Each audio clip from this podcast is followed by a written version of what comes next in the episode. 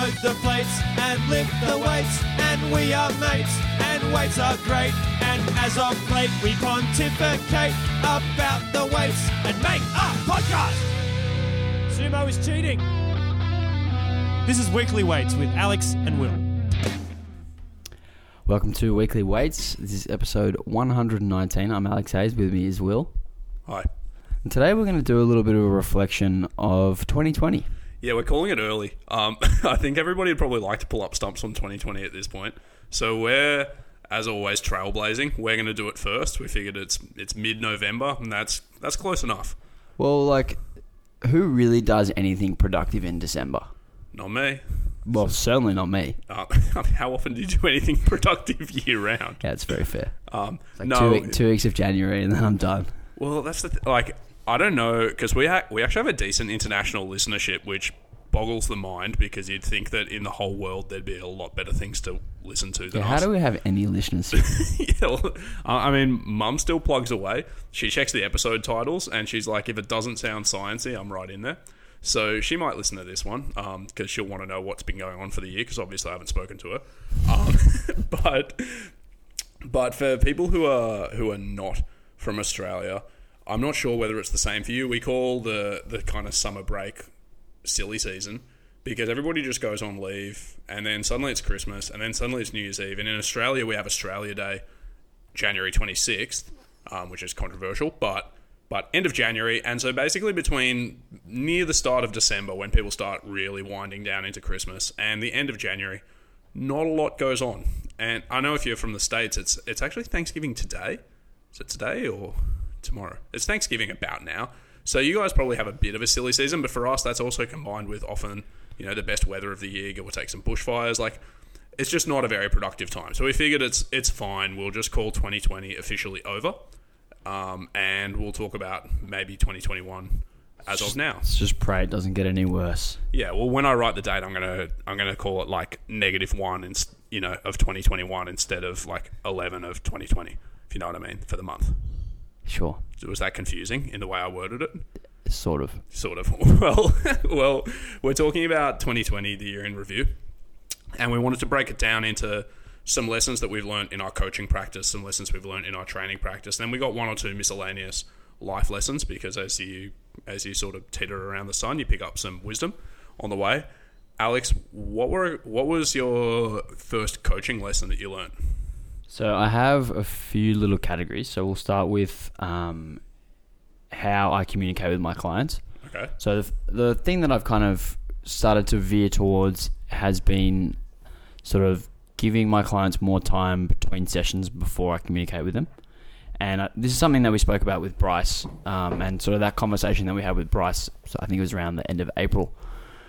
Yeah. Um, it was to- towards the start of COVID. I still wasn't going to your house. We did it from Zoom in our own houses, so it must have been around April. Um, and he spoke about how you know he does his check-ins weekly, doesn't review his training until the end of each week, and then you know waits till then f- for his clients to formulate their own opinions of their training before he then gives them communi- uh, gives them communication back. And that's sort of something that I've been sort of thinking about, and I started to try it out with a few clients who sort of seem to need less feedback than others, and then I've sort of started to incorporate it with everyone. And it's exactly like what he was talking about with how it allows them a chance to reflect upon their own training, how their immediate emotional response to the session doesn't dictate the quote unquote success of the session. And then when you actually zoom out and look at it from sort of a weekly context and compare it to the previous week, or you know, you don't look at each set as an individual set, you look at the session as a session, um, you actually start to think about your training a little bit differently.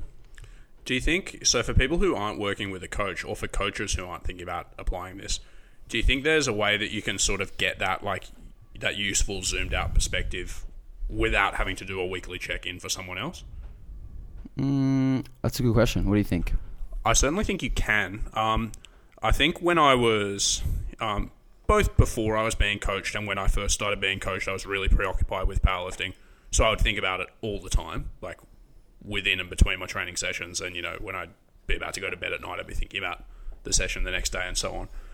But I think that now, like as an adult, were I to be were I to be sort of like self coaching, I would still probably want to put some time aside at the end of each training week where I would look back and maybe I'd watch my footage again or like look at the notes I'd written in my sessions and say, good week, bad week, what changes need to happen, and so on, and just just use that time to consolidate my thoughts a bit. I think the risk of not doing any reflection, so like where I self coached as opposed to coached by Bryce, you know, I could just as easily just do my sessions, make decisions in the moment, walk out and not think about it. I think that that would that would cost me something. But I also think that I would benefit from having a little bit more distance than just assessing things on a day by day basis. So I still do think putting that time aside, maybe rewatching some of your footage, maybe setting some targets for the next week, and maybe saying like, what could I do better would be useful for almost anyone. Yeah, and that is something that I do in my own training with JP. I'll sort of at the end of each session give a little bit of a session recap. Here's what I think went well. Here's what I think didn't go well. Here's what I think we should do next week. And then at the end of the week, I'll give an even broader uh, weekly weekly review. With your clients, do you find there are any who who still do benefit from those more frequent touch points with you? Uh, I've, yeah, definitely, and I think it also depends on a lift by lift basis. So for lifters who aren't confident with one lift, they might want sort of that feedback at the end of the session or even during the session, which oftentimes isn't uh, possible. But um, I find that when you actually give them some autonomy to make decisions on their own, or to just even just give them some, some space to sort of either cool them down if they're feeling like the session isn't going well, or the other way around if they think the session's going great, it kind of brings it back to the midline if they're allowed to just stew in their own thoughts. Yeah, for sure. This was like what you're talking about now is actually very close to my first point, which was just talking about like in my coaching service, I really restructured my delivery methods this year as well. And one of the things was that I moved to a weekly check in. At first, I added it as an additional thing. And then I realized as time was going by that lots of people were consolidating almost all their communication to that anyway. And it did make more sense from like a time management perspective and from like a quality of conversation perspective to put those things together. Um, and what I did with most of my clients is sort of, or in fact, all my clients is say, like, let's put most of your thoughts in that weekly check in because you get all the benefits that we've just spoken about. But where there are emergencies or like, you know, a spot fire that we want to put out, whether it's like something's gone really wrong in a training session or something unexpected's happened, like one of my lifters, I was just telling Alex has written to me because she thinks she might have fractured a rib um, and she's had to go get an x ray. Like, that's obviously something that needs some immediate attention. Then you can reach out to me.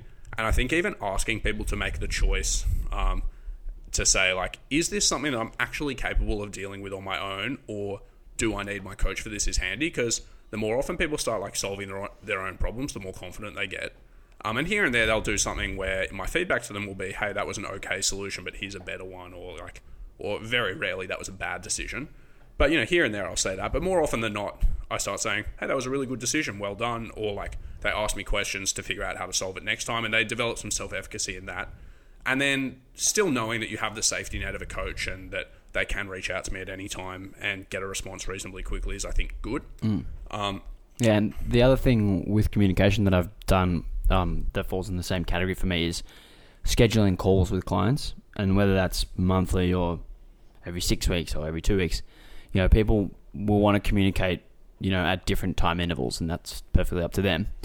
Um, but giving them the option to, you know, have a FaceTime chat with them, see their face, and have a chat with them about how things are going, what they what they're enjoying doing, all that kind of stuff. I think it really helps with just creating a good relationship with clients. yeah, it's instead of the instead of the focus being on like the frequency of conversation, which it very much used to be for me. Yeah, I, it's become much more about like the quality of conversation of mm. feeling like I know each person that I'm talking to, and my feedback video to them might be five minutes some weeks, like it might be even less. Occasionally, it's ten or twelve, or you know, God forbid, longer.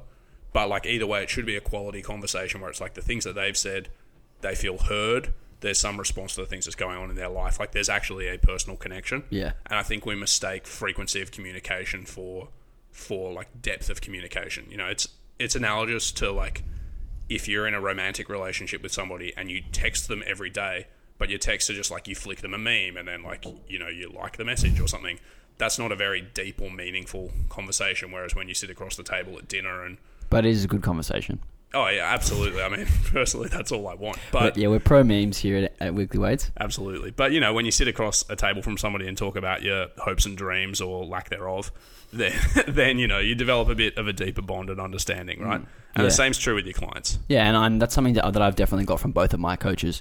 Um, I do FaceTimes pretty regularly with Jacob and pretty regularly with JP, and most of the time, you know, probably 50 50% of each of those conversations is about training, and 50 50 is just talking shit and just like building a relationship and having a good time. And not once have I left a conversation with either of them or with any of my clients and thought, I feel worse off for having that conversation. Yeah.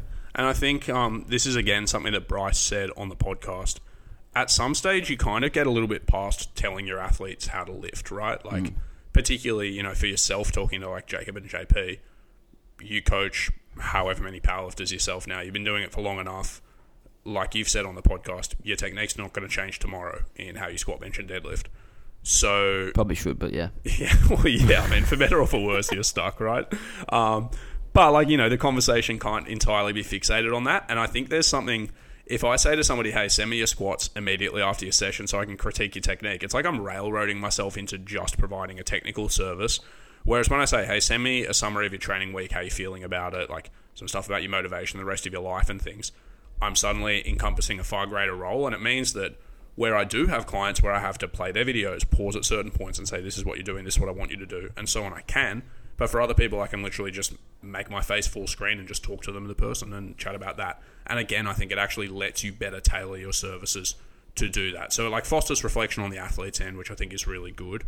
And you get, as a coach, to do something a bit more expansive and maybe more useful. Hey, Mm, and then the longer the longer you coach someone, like Bryce said, the less you're going to talk about those little finicky technique things. The more you're going to talk about like, you know, setting these goals for this block or setting you know this goal for next year or when's your next competition going to be? What's the goal going to be?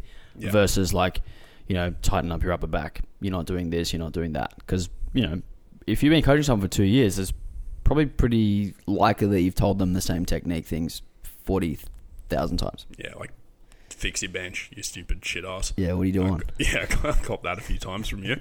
Uh, what's what's what's next on the agenda for you, coaching? Um, this is similar to another one that you had, uh, but it's so obviously the communication has become less frequent, but of a higher quality. Where my program updates have become more frequent, um, and often sort Lower of lower quality, it's just to balance things out. more frequent and equal of equal quality. Yeah. Um, but yeah, I've I've gone to sort of generally speaking one to three week blocks for most people, and um, I've found that to be really really useful. Um, it allows us to pull back if things aren't going well and sort of change course, or it allows us to continue a block as long as it's working. yeah, Um, and it also lets us focus on the week or the two weeks at hand without sort of zooming forward and looking to the last week and either a getting excited or b getting anxious and you know having negative thoughts running around your head. yeah. I have mixed feelings on this because whilst I have been writing shorter blocks, so one thing that I did do this year is um, is I worked with or, or I hired a guy called Quinn Higgs um, to help build a new spreadsheet system that basically enables me to write and manage all my athletes' programs from one hub. It's been really, really useful. Um, and he does do. I think he does do it as well for other people if you just contact him on um, on Instagram. But one thing that building that system enabled me to do was extend blocks by a week at a time, or like chop a week off a block if I had to, and so on. Um, and so it makes it makes just making those week at a time decisions very easy and programming them extremely easy and fast on my end. But I've also always found for myself and for a lot of other people that there is some value in in having a few weeks or so ahead of you where you say like this is the goal that I'm running up towards and sort of having an idea that like this is likely to be the end of the road for me um, you know in a block so saying like over four weeks I want to work to a new five rep PB on my squat whatever it happens to be and then in week one, you can look ahead and say, well, this is where I want to land in week four, and this is the road to get there. And I think within that, being able to frequently touch base and make changes to the plan and say, is this realistic? Are we going to shoot past there? Is great. And I think being able to say towards the end of those four weeks, hey, maybe we could push another week or two out here. We're doing good. Or maybe we could terminate this early. Like, I think those things are sensible.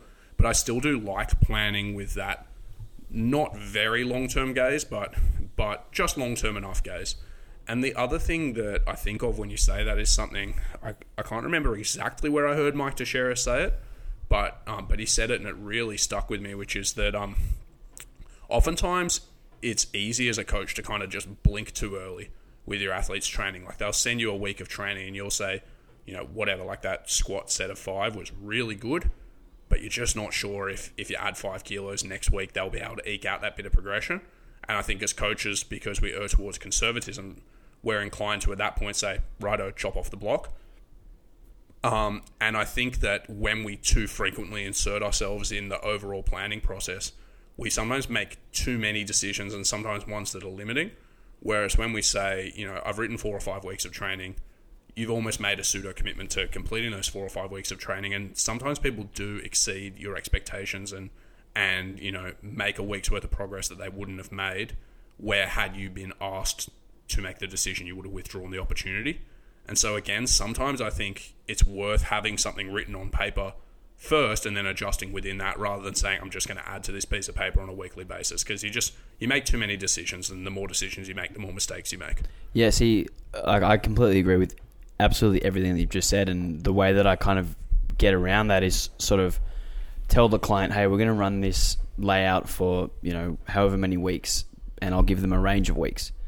Um, and you know, if it's going really well, we'll continue pushing it to the top end of that range of the weeks. Um, and like you said, if you have a question mark over whether someone's going to be able to continue for another week, that's one of those meaningful conversations you have with the client. Do you think you can get through another week of progression? If they come back and you, with you to you and say, "Oh, I'm, you know, I'm feeling pretty buggered. Like, you know, I'd like an intro week or a deload, and then we can start a new phase." Then that's they making the decision for them. Mm. Whereas if they are someone who is like, you know what, like let's give it a crack and go for it, that's gonna kind of give them that mental energy and that little bit of like a bit of fire in the belly to actually go for it. Yeah, and then that, that way you're true. kind of putting the putting the ball in their court. Yeah, and something like I think that that's actually really true. And um, something that I've realized as you were talking is I've also begun delineating, and I say this when I talk to my athletes between blocks that are like exploratory and blocks where we're doing something where we pretty much know what we're going to get back from it. So one of my lifters, Katsu, um, give or take a couple of hamstring Chicken strength- car.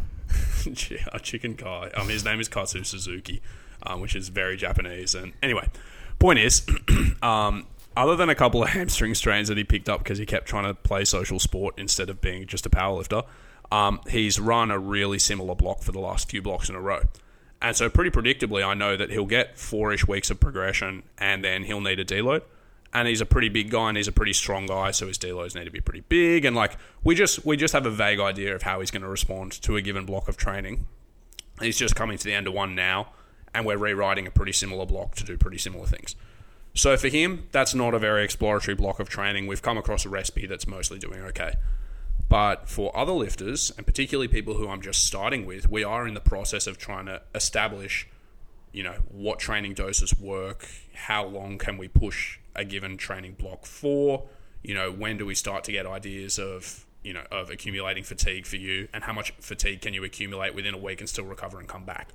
And so one of my lifters who's new, um, Jack from South Australia, um, she she we did write a three week block, which she did really well with, and so we added a fourth week, which she did really well with, and we added a fifth week, and then South Australia went into a six day lockdown, so we had to terminate the block there. But we've basically restarted a similar block, knowing that she can get at least four weeks of progression out with that layout, and we're going to try and push for a fifth and a sixth probably this time as well. And again, that's a discussion I've had with her. But that block is more exploratory in nature because we're playing a little bit more with training variables. We're just trying to get the balance right. And so in that instance, I'm much more open to a lot more flexibility in planning. And because I did have a similar point, like Alex said, um, something that I've realized with with my coaching is like I don't need a huge amount of top down planning for a lot of the time, so long as we have some type of idea of where we're trying to go with training. But at certain times, you do need to impose a lot more. And when somebody's like coming into a competition or something, obviously I need to be much more strict with, you know, how long we're going to push a certain stimulus for, when are we going to take our deloads, and, you know, just broadly how long a block's going to be.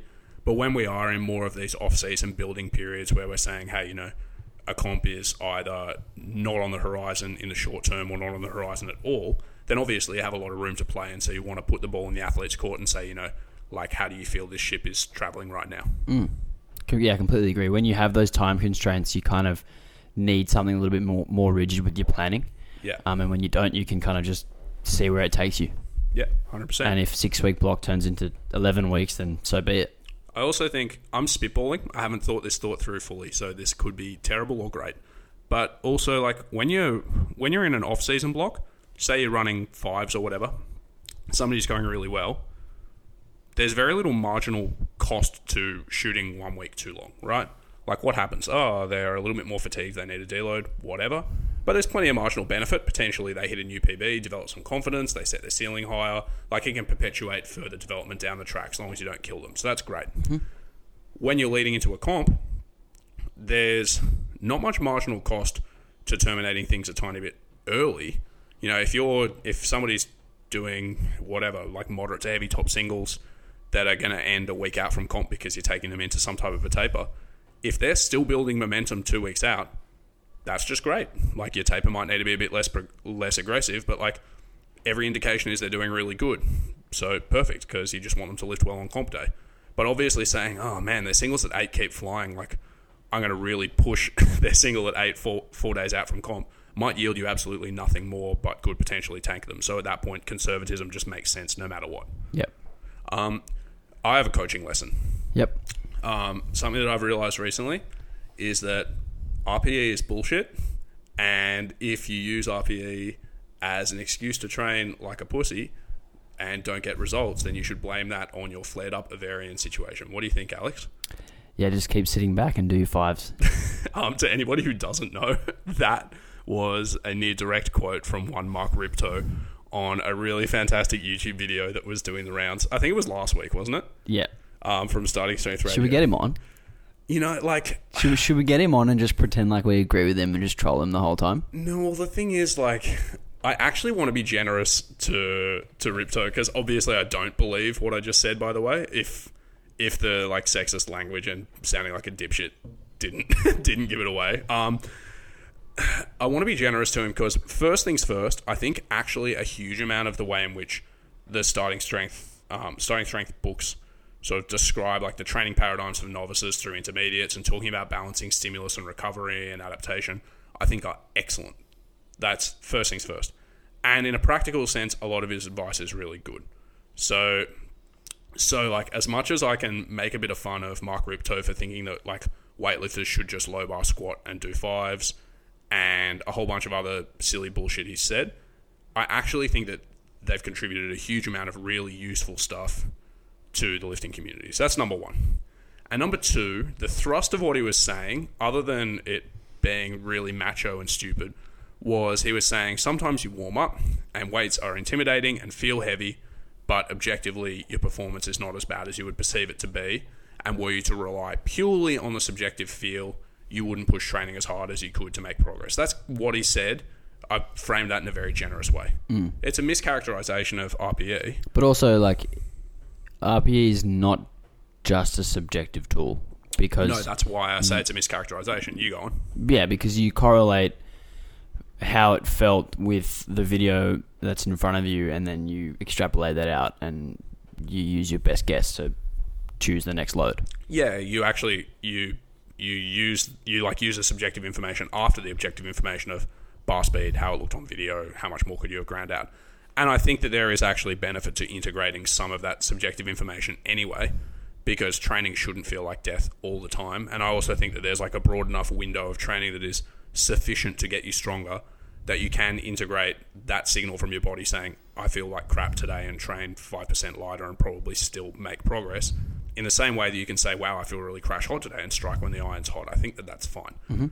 Um, so, other than mischaracterizing RPE and sounding like a macho doofus, What's your actual uh, coaching lesson here, or do you just wanted to? I, I honestly just wanted to meme on that video. If you haven't seen it, guys, it is about seven minutes. And the best thing about it is, like, he's sitting there and he's like, I think he's got like pretty hectic rosacea. Like, he's pretty red in the face and his eyes have like those crazy eyes happening. And he's sitting there and he's talking. He's got his like microphone in front of him and he honest to God, looks like a cult leader. Is, um, it, is it not just 40 years of tren? do you reckon Mark Rippetoe's on tren? Surely not. I don't know. No, almost certainly not. Um, I, it might be 40 years of a gallon of milk a day. Yeah. um, but like, but you know, he's, uh, um, I can't remember the name of the family. There's that, there's that cult um, in America that are really disliked, um, who have like this father figure cult leader, and he delivers these sermons about how the end of the world is coming, and like he's you know really homophobic and racist and stuff. Um, not not throwing Mark Rippetoe in the same boat as him, but the way in which he looked sitting there in front of that microphone just evoked cult leader to me. And you know, if ever there was someone in the lifting community who maybe had a claim to being a bit of a cult leader, he's certainly in the conversation. So it's worth watching. Just watch it with both eyes very wide open. It's pretty funny. Um, I had a coaching lesson which was about accessories and movement quality. It's a lot more boring than that. Um, which is, um, you know, I don't just look at my accessories, or more and more this year, I've stopped looking at my accessories just as a vehicle to like get a certain muscle group more jacked or strengthen a movement pattern, even though broadly that's what we're doing them for. I've also started thinking a little bit more about like which postures does a lifter like perpetually regress to when they're doing you know tasks that are demanding a lot of output from them. So for powerlifters, it tends to be really extended backs and stuff like that. And so, how can I expose them to lifts that put them in positions contrary to that, which are going to obviously bring up some lagging muscles, but also just restore some variability in how they move and have them feeling better? And oftentimes, that's not a huge difference. So, you know, if I'm wanting to get somebody's hamstrings jacked, I might have done a lying leg curl prior to now. I might have done RDLs prior to now. But when I select the movements, I'm still thinking, well, you know, like if I can get them to do whatever, their lying leg curls and hold themselves in a bit of posterior tilt and, you know, like inflate their upper back with some air before they go, like that might be good for them from just a postural and feeling good perspective. Or it might mean that when I choose a split squat variation, I don't just pick the ones where they can handle the most load. I might pick the ones that get them to drive some internal rotation of their femur or get a slightly more stacked rib cage and pelvis and things like that too. And I think it's it's been a little bit of nip and tuck around the edges in in accessory exercise selection, but it has meant that I now have a couple of slots on each training day where I'm basically just thinking, what can I do to have this person moving well and feeling good and being healthy for as long as I can during their training? And I think it's been a kind of useful paradigm shift. But I think that initially, when I started thinking like that, I ran the risk of going, I'm going to spend too much time doing silly corrective bullshit and not enough time just picking stuff that gets you jacked. So it's been that's been something where I've been sort of playing with twisting that dial over the year, and I think it's been mostly good. Cool. Cool, he says. I had some- that straight to the keeper. I had some um, notes on accessories as well, and Yeah, go for on. me, it's been well something that I used to do a lot was um, wave the intensity of my accessories throughout the block, so it starts slightly easier and push to being slightly hard. I've actually decided recently to keep them the difficulty and the total number of sets um, static throughout the whole block, and you know the reason for that is to just kind of wait and see what the stimulus gets us um, what kind of adaptation do we actually get from this versus like trying to guess, you know, what's the correct stimulus for it, um, and then let the progression come from the main lifts. Yeah, I mean, I I think I probably sit more in the latter camp mostly. I almost always have an intro week in all of my blocks. Yeah, yeah, and that was my other note there, is except for intro weeks where I would generally take, you know, three to five sets off per session. Um, it's going to be static across the across the block. Yeah, and I think I think sort of melding those two things is like I look at my accessories as thinking what's like what's the sufficient stimulus to get what I want from this person. And if the sufficient stimulus is for hypertrophy, then the difference between somebody doing three quality sets of leg extensions or five quality sets of leg extensions when they already squat for eight sets a week is going to be nearly nothing. So it probably doesn't matter on that front, but it might matter from like a global fatigue perspective.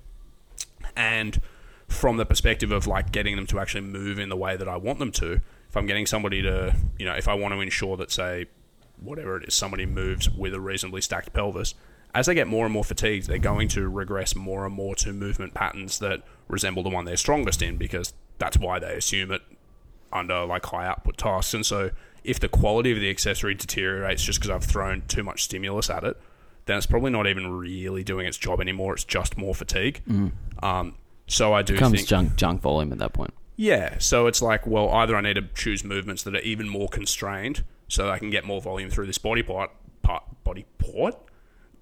Body part? There's very Sounds New York South accent.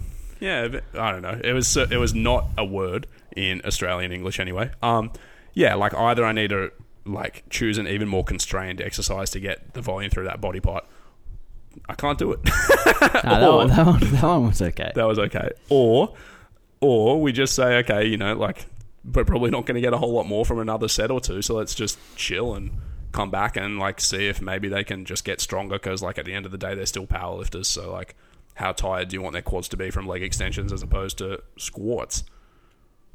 Yeah, and another thing that I've done um, is instead of throwing extra sets, you know, I've kept maybe two sets for leg extensions, for example, with the second set being AMRAP. Yeah. And that allows them to just kind of, they got one set to fill out the RPE and then the second set to kind of just go and work hard. And, you know, that those two sets takes five minutes, but it's quite a lot of stimulus. And I Yeah. think it's a good way to kind of finish off a session. Yeah, I actually um I forget who I was talking to this about. It was one of my clients. I also like the psychological delineation between how I approach main lifts and how I approach accessory work. We've spoken about this. Like mm. it's nice to in your accessory work be like I'm going to try really hard and kind of jam out and listen to some music and get a bit of a sweat on and not be too fussed. And I think little challenges that you build in there, like AMRAPs, or you know, a few of my lifters have been doing like little density circuits where they've got like two exercises and a given amount of time to get mm. as many reps done as they can, stuff like that. Like little things like that that just let you kind of flick the switch from being a power lifter to being somebody who's just in the gym getting jacked is fun. Yeah, and, and often, often for me, I know in my own training, if I have more than three sets of a given accessory, by the third set, I'm bored Yeah. and I want to move on to the next thing. So if you give me a challenge like, you know, two sets to RPA and one set AMRAP, it keeps me engaged, and then I'm giving my my max effort for those three sets, and then I can move on and do the same thing for the next thing. Yeah, and I think um, what you're talking about there is also something we've spoken about a little bit in our own training. Um, is that like our tolerance for volume generally has probably fallen, and I think that for me, I'm realizing that there's only so many exercises that I can really hit hard in a given session. Yeah. Because every set, like I'm just putting out a little bit more work. Not on upper body stuff. I want to be very clear, but on Yeah, my you're putting up less work these days. yeah, uh, you know, sometimes well, my shoulder's a bit sore. Um, but, but but no, like as in you just get a little bit tired, and so again, having that sort of like quality first, you know, get what you need to get done done well mindset, I think is is really good.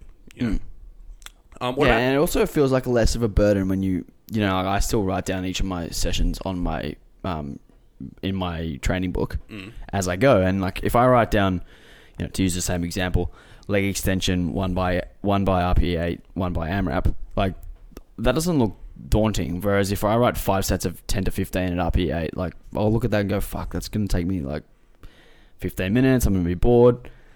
yeah, Like it just you just looking at it, it's like okay, let's do that, and then you hit it hard, you hit it well, and it's and you move on. Can I ask when you write in your little training logbook? Mm-hmm. Do you write in all capitals there as well, or do you just write your podcast notes in all capitals? I write the exercise in all capitals, Yep. and I write. Well, it's mostly it's mostly numbers because it's reps and RPEs Yeah. and stuff. But then I write my notes like normally. Because anybody who isn't in the podcast studio right now, which is everybody, Alex turned up today with a sheet of what looks like fucking hieroglyphs for the podcast. He's Hey, I got have good handwriting, Will. You've got big block letters like you're filling out a fucking immigration form. And, and I just I can't imagine how long did it take you to write those notes because it's two pages. Well, when I got when I got about two lines in, I was like, "Oh fuck, I regret writing all capitals now," and then I just stuck with it. But yeah, it took probably twice as long as it needed to. My favorite, and this is how I know that you were never going to be a doctor. My favorite is, doc- Probably is knew that within about five seconds of meeting me, Will. yeah, I guess. Hey, I'm Alex. You're not going to be a doctor. no, absolutely not.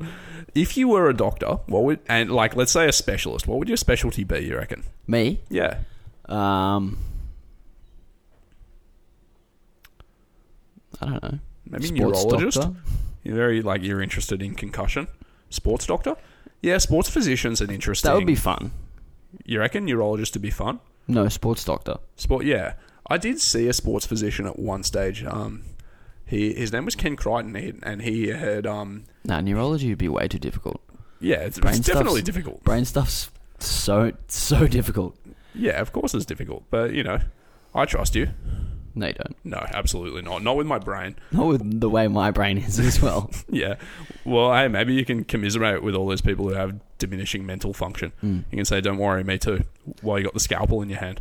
Um, and diminishing from already a low base. yeah, yeah, true.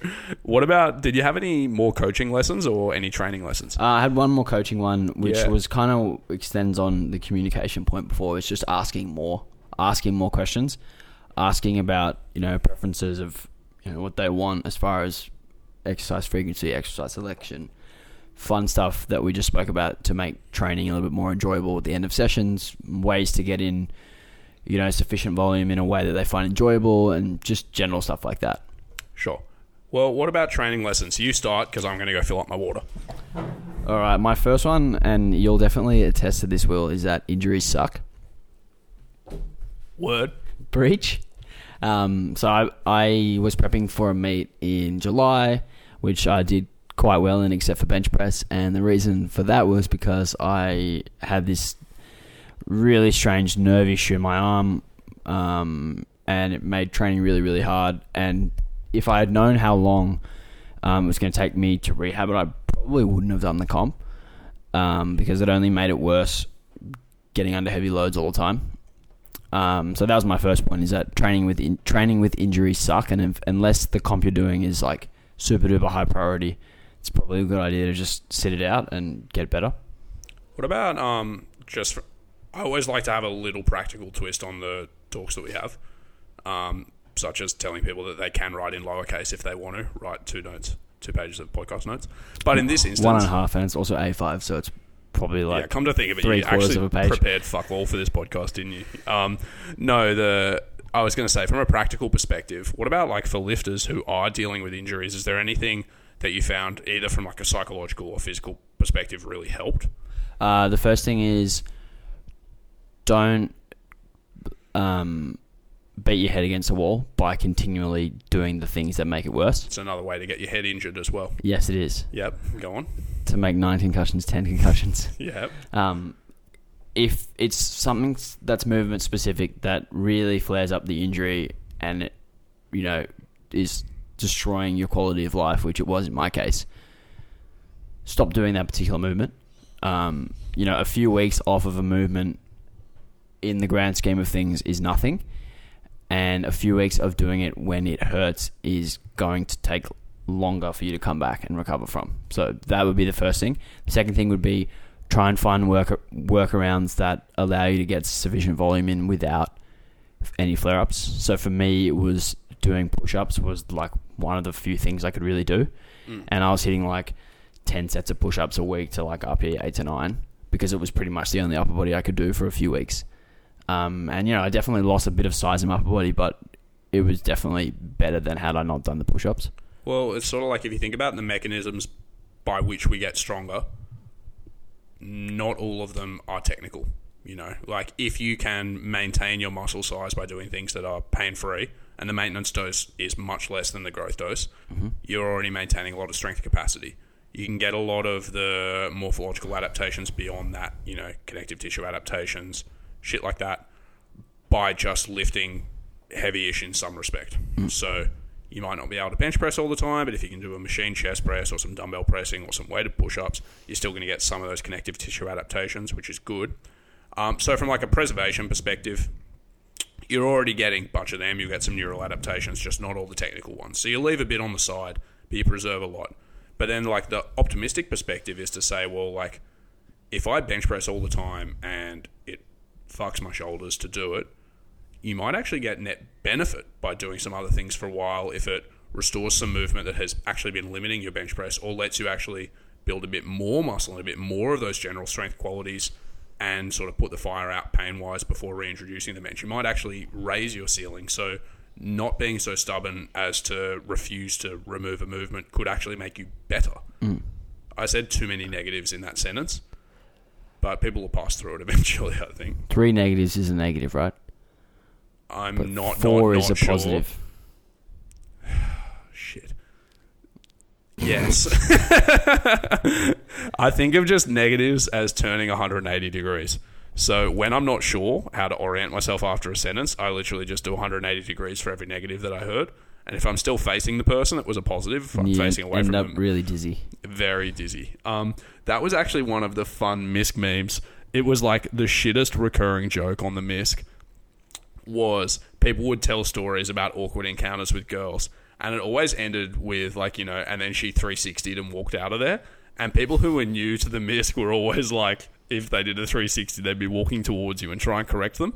And it was just so funny to me because it was like the lowest hanging fruit humor wise, but just just so so funny.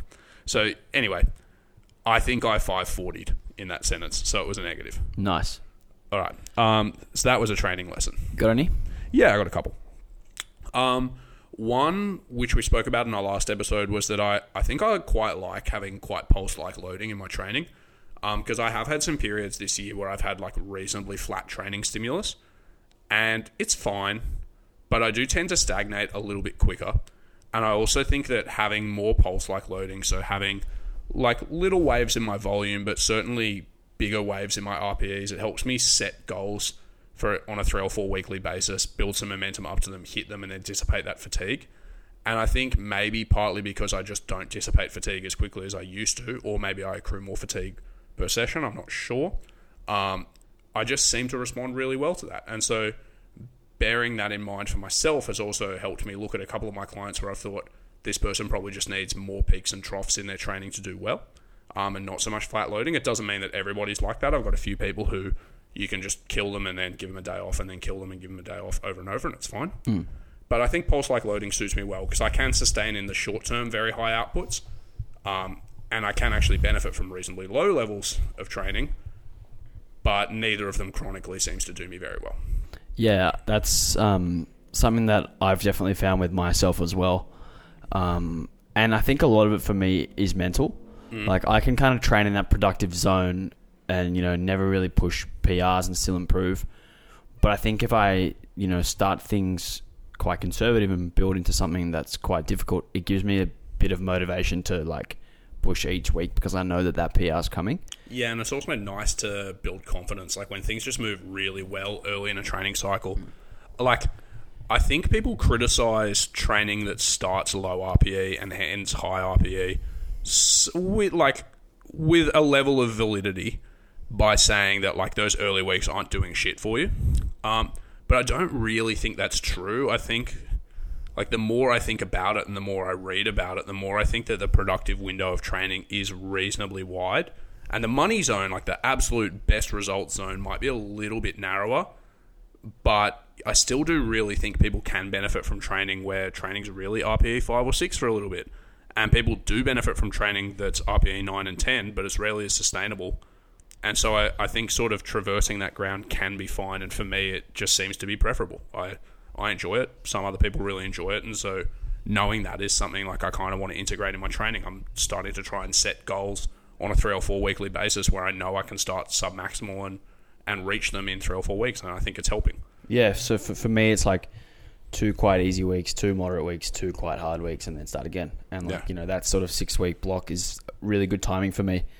And you know, that kind of goes into my next training. Um, training discovery was that I really enjoy doing the main lifts all the time, and like you know, if we're thinking about that six week um, block length, although the main lifts would stay in, like ideally for me, the main lifts would stay in all the time.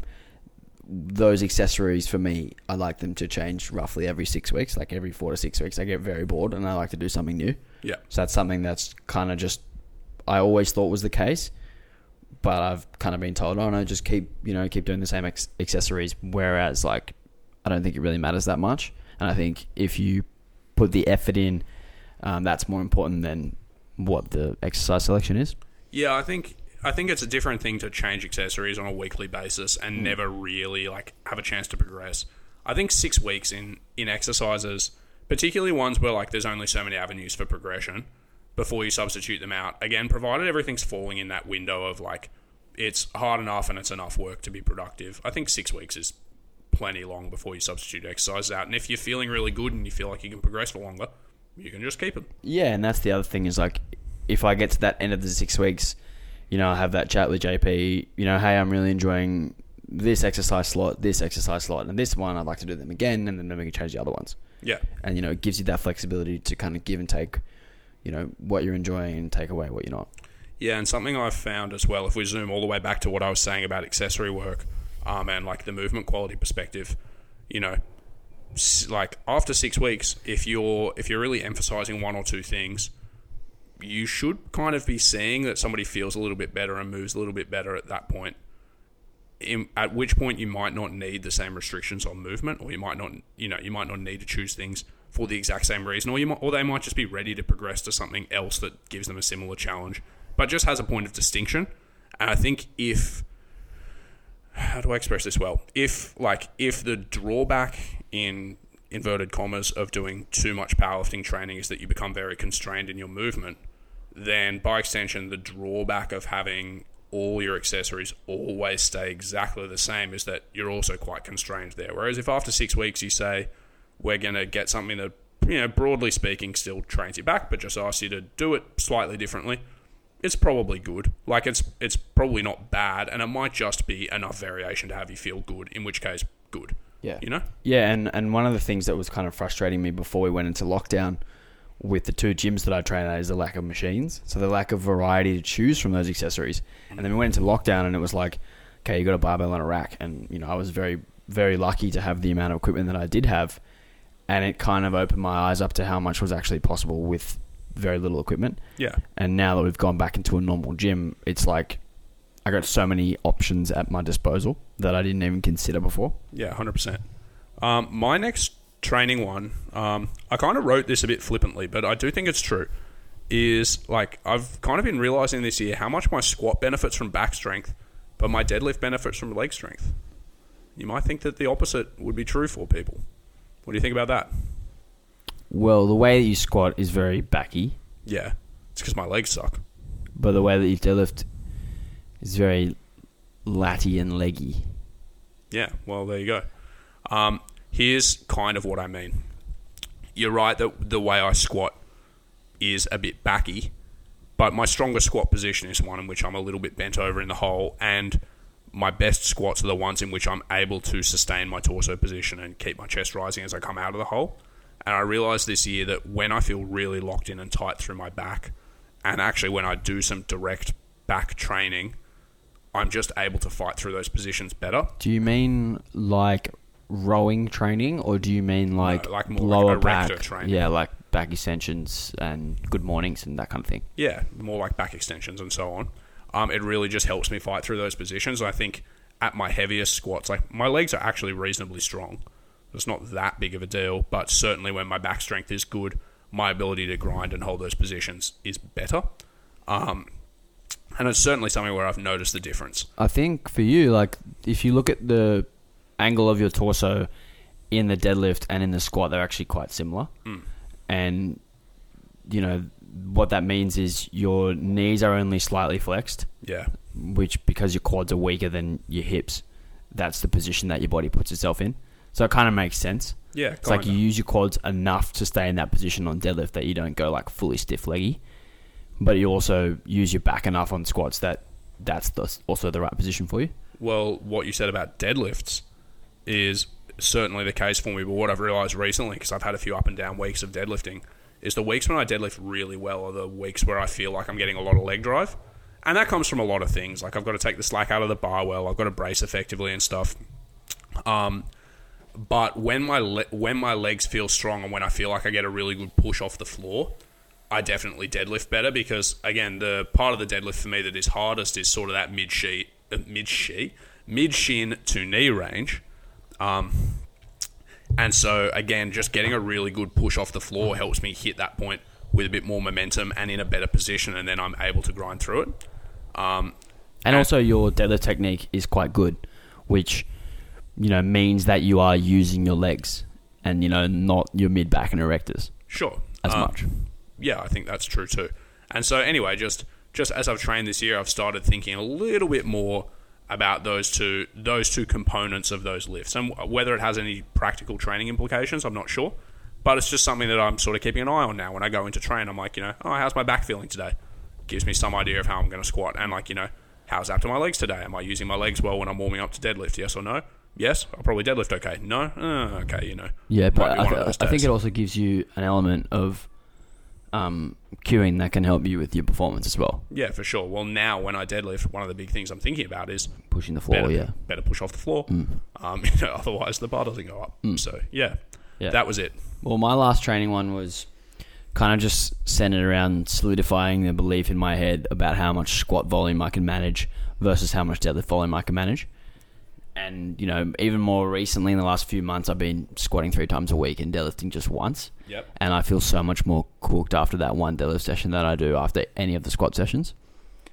Um, and it kind of goes back to my roots of training um, you know, even five or six years ago when I was with Hanny and I was deadlifting very low volume and squatting multiple times per week.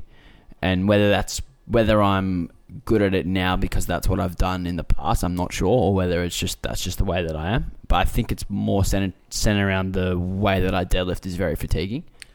Well, I was going to say, say, like, one of the sort of broad ways I conceptualize training is just to do with fatigue dynamics. Like, you impose a stimulus, hopefully a productive amount of stimulus, one where you get adaptation, and then you need to give enough time off from that stimulus to dissipate enough fatigue to give that stimulus again and allow for some adaptation in that time.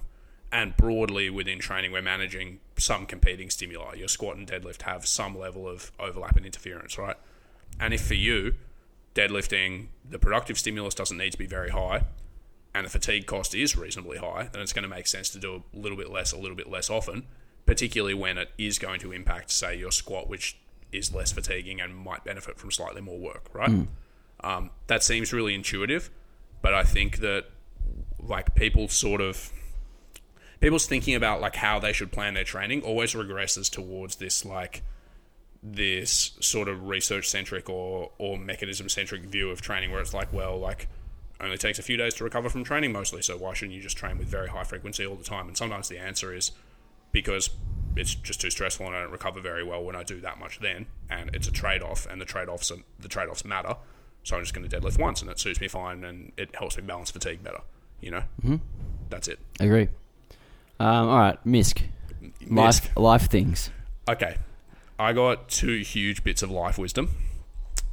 one, this one is very um, like quarantine centric, or as a discovery that I think a lot of people might have made in quarantine. Dual screens are so much better. If you work from home or you work on a computer anywhere, Are you really that addicted to porn, Will? it's good for that. but I was Just expecting you to say yes. Uh, no, having two screens is so good, and particularly as a powerlifting coach, like when I have a client's videos open on one screen and their spreadsheet open on another screen, and I'm looking at the videos and I'm looking at their spreadsheet, and I see their RPEs and I see their lifting and I see their notes and I know the weights. It's just, oh, I don't know. It's just the nicest feeling. And, you know, when you're writing a program and you can have the past program open right next to it with the notes and the RPEs and stuff, yeah, it's just, it's so good. If you don't have a dual screen setup, you got to get one. That's my number one. I should probably do that. Honestly, man, I actually do have a spare TV, which could definitely second as a monitor in my car. thing is, I think But I don't have a desk. I set up my whole. Doesn't Chrissy have that cool standing desk now? Yeah, but I don't use it. maybe use it. Um, get a second screen. You know what you could do is actually have a second screen there that you just unplug, and whoever's using it could just because you both have Macs, right? Yeah, so you could basically just have the setup ready, plug it in, or whatever. Yeah, it's actually a good idea. Um, Because yeah, I actually bought my whole new PC setup right before we went into lockdown, and I think my like I have a good monitor and a bad monitor, like quote unquote bad. It's still fine. My bad monitor was only a couple of hundred dollars, man. So it's like you could probably buy like a good second monitor for two or three hundred dollars. It'd be fine. Yeah, so that was my number one. My first misc one was super lame, but it was I don't need much to be happy. Lame. Go on. Well, like particularly when we went into lockdown, it was, you know, we didn't have access to seeing each other a lot. Sport was all cancelled. Um, but you know, the things that kept me ticking along was like obviously having a job and having people to communicate with um, on a regular, um, training, and then when sport did begin again, that was like the biggest godsend, and it really. I mean, that was my next one. Was that life without sport sucks? Man, like I agree. It's When- just so funny. We're such simple creatures. when the when the NBA was cancelled, yeah. um, I think it was March, March the 9th, I think. Um, Sure. Like a couple of weeks before we went into lockdown, we weren't even in lockdown yet, but they'd cancelled it over there. Yeah. It was terrible, and then we had maybe two weeks of rugby league before rugby league was cancelled, and there was nothing else on, and I was so bored on the weekends. Yeah. Yeah, the weeks felt long. I think one of the nice things about life is like that rhythm of, you know, you work Monday to Friday or whatever you do, and then you have that pulse of weekend, and on the weekend you have some social time. You don't think much about work. You have contrast in the rest of your life. You watch some sport, whatever, and then you go back to the work week, and it just feels like the two balance each other out a little bit, right? Hmm. Whereas when your work week happens all at home, so you don't have that change in environment, you don't have a change in the people that you see because you're working from home, Trainings in the garage. training's in the garage, there's no sport. Things just feel flat. It's like your life becomes monotone. Yeah, every day was just a Monday. Yeah. Or actually, no, every day was a Tuesday. Tuesday is the Monday. worst day of the week. I like Monday because it sounds like mundane. it sounds right. Yeah. Um, no, okay, that was that was good wisdom. My second wisdom, or do you have more? No, no, you go. I My- got one more. But you my go. second one, and this is the hill that I will die on. Slow cookers are fucking sick, and every single person should get one from the government. I don't know about the second. I don't know. Everyone should get one. From Wait, the government. From the government? If we need a coronavirus stimulus package, everybody gets a Breville fast slow cooker. They're fucking sick, man. That's what I've got. yeah, your one's good. Ours is a little less complicated, but Yeah, I mean, it's not complicated. That's why I say they're so good. Like, you could be brain dead and cook good meals in a slow cooker because it's like guaranteed gonna be tender. You cook for so long that it will never go wrong, and like just the things that you cook in there, you can't overcook. Like, very often I'll slow cook things for eight hours. And then I'll zhuzh it up with like another hour of pressure cooking just for no reason, just because it's already in there and like whatever. So that's a lot of cooking, but it just comes out fucking great. it seems like everyone who has either a slow cooker or an air fryer thinks that they're the two greatest things in the world. And I've never used either. I've literally never used our slow cooker, and we don't have an air fryer, so like couldn't tell you. Well- but probably should. let me tell you, that slow cooker. Once a week, I buy a kilo to a kilo and a half of some meat. Sometimes I buy a meal base. Sometimes I don't even do that. Just buy some random sauces and shit. You brown the meat, dice some onions and shit, throw it in the slow cooker, put some sauce in there. As long as there's enough liquid, things don't get dry. Six or eight hours, it's got presets. You just leave it, it does its own thing. Come back, voila. Awesome every time. It's like a week's worth of food it's sick and they're not that expensive and like i said you don't have to be a good cook that's the best thing is Well, okay, I'm just gonna shit on you for a second, Will. yeah Every time you have food, yeah you literally have like some sort of meat dish, which obviously you've just told everyone comes from the slow cooker. yeah. Two pieces of toast and a handful of spinach. the handful of spinach is so crucial. Do you know how many people write to me on instagram saying the fucking spinach every time? You know why? Greens are healthy. Don't you have veggies in the slow cooker? sometimes. You can have more than one veggie. Dude okay this is my vegetable. Veggies suck. bear in mind that i'm a dietitian. This is my this is my vegetable bring setup. that one back. This is my vegetable setup. I have like a couple of kilos of McCain's frozen veggies all the time. I buy a bag of greens once or twice a week and a bag of carrots. And then I'll buy one or two things I'm going to roast and anything that goes in the slow cooker. But basically, my life is greens on the side of everything I eat, frozen veggies here and there, like three times a week, and then just eating carrots randomly when I'm walking around my house. And that's health. That's health and it's easy. And health is the first wealth. You like long dick-shaped objects in your mouth, don't you, Will? you know, I was actually one, huh?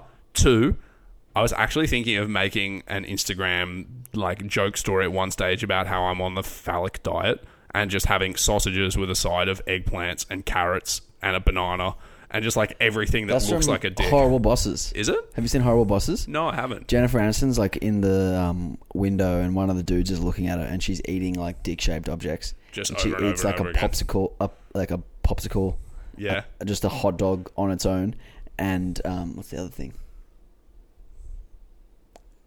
Maybe a carrot. Right, I don't know. I haven't seen it, but it annoys me A zucchini, cucumber. It annoys me that that joke has been done, but I'm not surprised it's been done. It's a pretty low quality joke, but I It is. I was thinking of doing it. Well, now that I know that it's a joke I'm stealing from someone else, I won't do it. That's Yeah. like I put a joke up the other day, um, which was uh, a picture of my smoke alarm saying that like this device informs my neighbors when I cook sausages. Turns out somebody has made exactly that same joke on Instagram, and I follow them. It had just subconsciously gone into my head. So I'm a joke plagiarist. I don't even know. So I had to remove it. All right, what's your last life? Well, my last one kind of comes back from my first one, which is that I don't need a lot to be happy. yeah, Um, me and a few of the boys started a beer tasting group. shout it out. Come on, tell everybody where they So everyone go follow us on uh, Instagram, Bangarang Beer Boys. Yeah, it's good if you like beer. If you like beer, I don't like beer. we do reviews. Yep, go on. Um, anyway, during COVID, we hadn't really hung out. We hadn't seen each other, so we decided we'll do a beer tasting on Zoom, and we did that. And we've all been really getting into beers on our own, and I love beer. That's True. literally it. I love beer. That was what I wrote. You are becoming such an adult. I mean, like you've liked beer for a long time, but you used to like slamming beers. I still like slamming beers. Yeah, but now you like you like beer in the way that like my dad likes beer. I had a beer last night, just one beer with dinner. It was so good. See, if I have just one of the Mercury ciders in my fridge tonight, one will turn into twelve, and I'll just be rampaging around the streets of Bronte, just coward punching people. I say do it without the coward punching. yeah, we don't advocate for coward punching here. Um, the the thing about starting an Instagram, the beer rating Instagram, kind of reminds me of doesn't remind me of. It made me think of like this thing that I was calling COVID creativity, which is just that you know how when you're bored, your mind often seems to expand to fill the space in it, and you just you end up inventing things because you know necessity is the mother of invention, and boredom's also the mother of invention. But like you think of dumb things, you think of dumb jokes, you like compulsively start to pick up and learn skills. Like you always try and find ways to fill the time. And something I found like when I was traveling was my my like intellectual curiosity was always higher because I, I mean one when you're traveling you feel open to experience and two like there's just less shit going on in your head. And so I guess like in some ways this year having had so many like disruptions and maybe so much time off of the noise of life also makes you realize that like you can do a lot more with your brain when it's not so inundated with just bullshit. What do you reckon about that? yeah, I actually really agree with that. Remember when um, Doug and I were in Thailand? This is 2014. This is a long time ago. I don't remember. I said I, I said I remember. Right, go on. I that was when I first started really like thinking a lot about training programs and writing training programs and I was using the extra energy in my mind to like you know like I was writing like a powerlifting program that I was going to do when I get home. Like, that's what I was really five excited by for. five. Ooga booga. It was definitely not that, but yeah. right. Yeah. Well, no, I definitely think that to some degree that's true. All right. That's pretty well a wrap for this week. Do you remember? I had a Do You Remember for you. Let's take a I've very quick one. break because Okay. I need to remember mine and we'll play Do You Remember.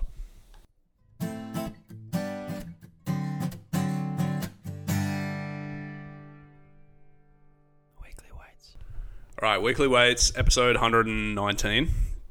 We're playing Do You Remember, the segment where we ask the other person if they remember. And my one, Alex, Nishaz, do you remember the cookie shop in Uzbekistan? No.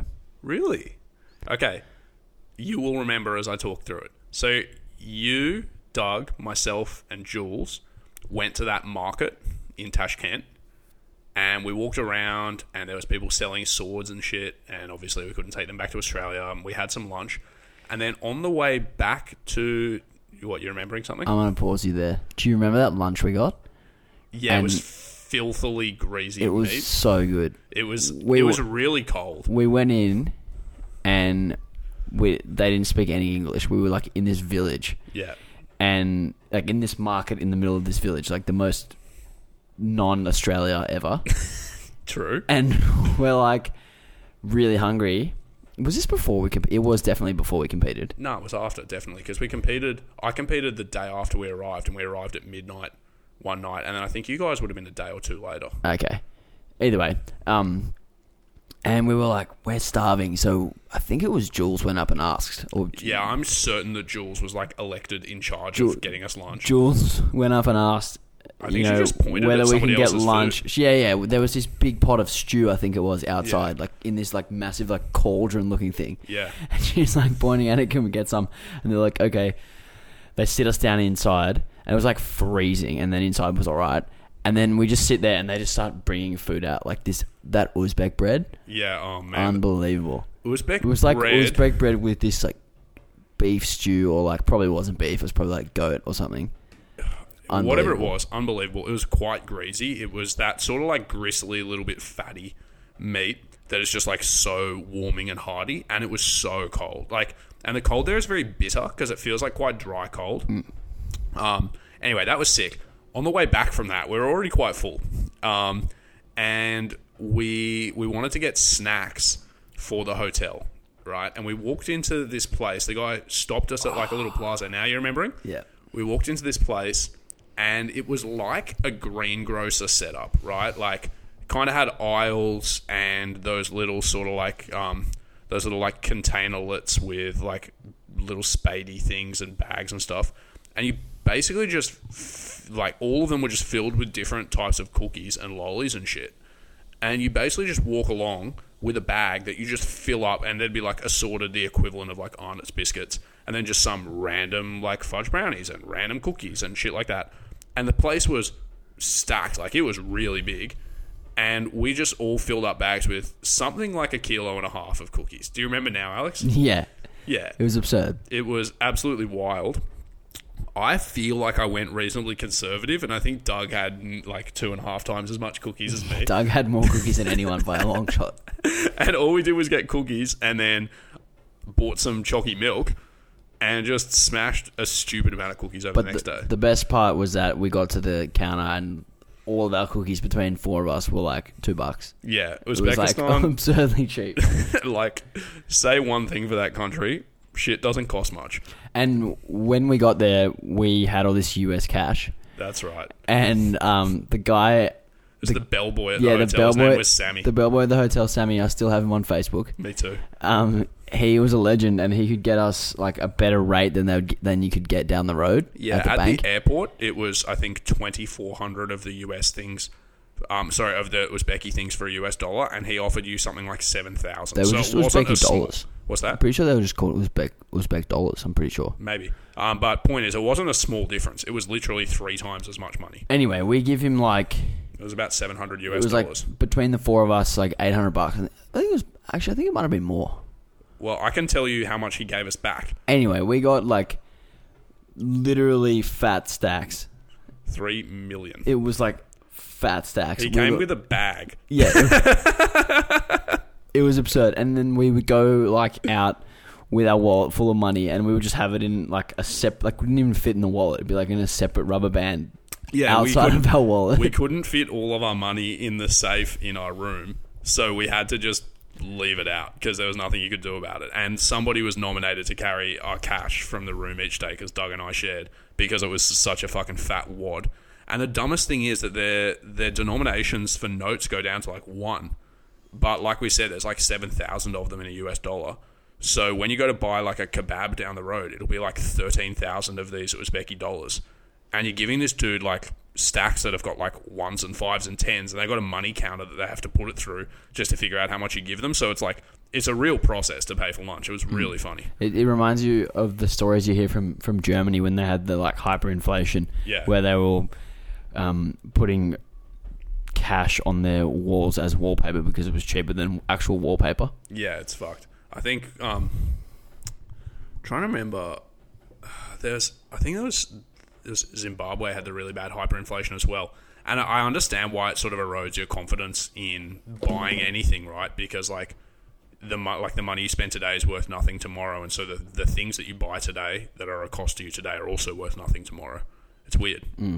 Um, anyway, so that was my one. Did you remember the cookie store? Turns out eventually you did. I did. Okay, my do you remember? My do you remember is way more of a throwback. Yeah. I'm talking primary school. Do you remember Bull Rush? Firstly, I peaked in primary school. Secondly, of course, I remember Bull Rush. But did you play normal Bull Rush or tackle Bull Rush? Well, in primary school, normal Bull Rush, Yeah.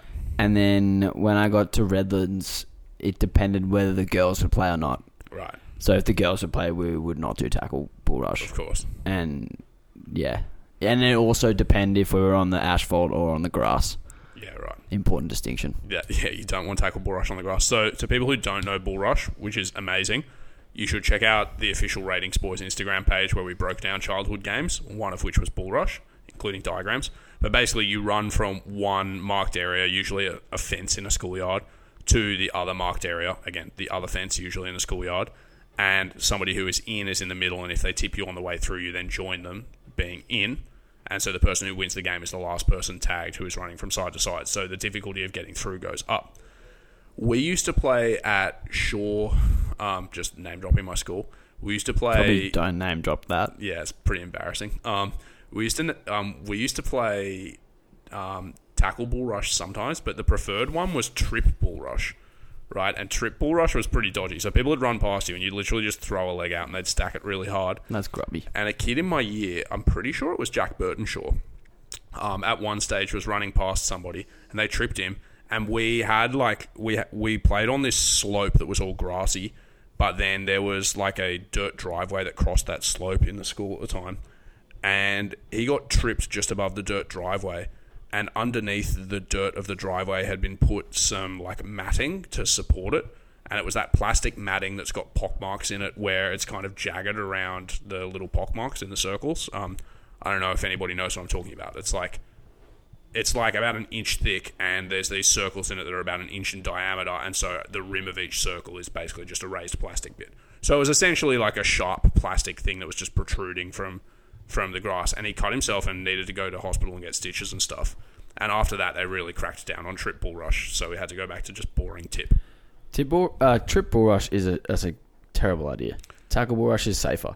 Yeah, but we were ten. Like, come on, you know, like you're not thinking about safety or What, ACLs. ha- what habits are you teaching there at Shore, Will? what? What habits are you teaching there? certainly not good ones if the news recently is anything to go by. Um, but yeah, I do remember Bull Rush. That is a great game. And on official ratings, boys, we spoke about it. I actually think that Tackle Bull Rush is the best game because it's a real equalizer. Because the problem with all variations of tip, right, is that the big kids are penalised enormously because you're less agile. You say right? that as a as a prior big kid. prior big kid. Yeah, but tackle bull rush, you there's more strategies open to you that you can play viably with. So like if you're really evasive and quick, you're not going to get tackled. But if you're a big unit, you just bunce people and you're also not going to get tackled.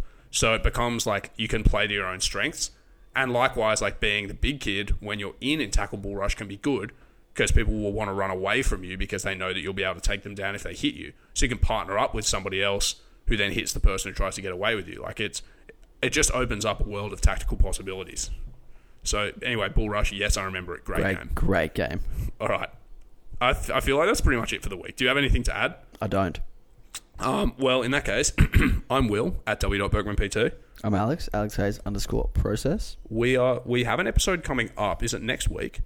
with Jules. Yeah. No, the week after. Okay. Well, there might be something else next week, but our next episode with a guest that we've teed up is with Julia. I can't say her surname. Hyang Lang. Liang.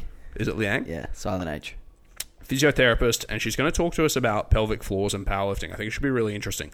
So that's coming up. Um, but meanwhile, we might do something else next week. No one knows. So peace. Peace.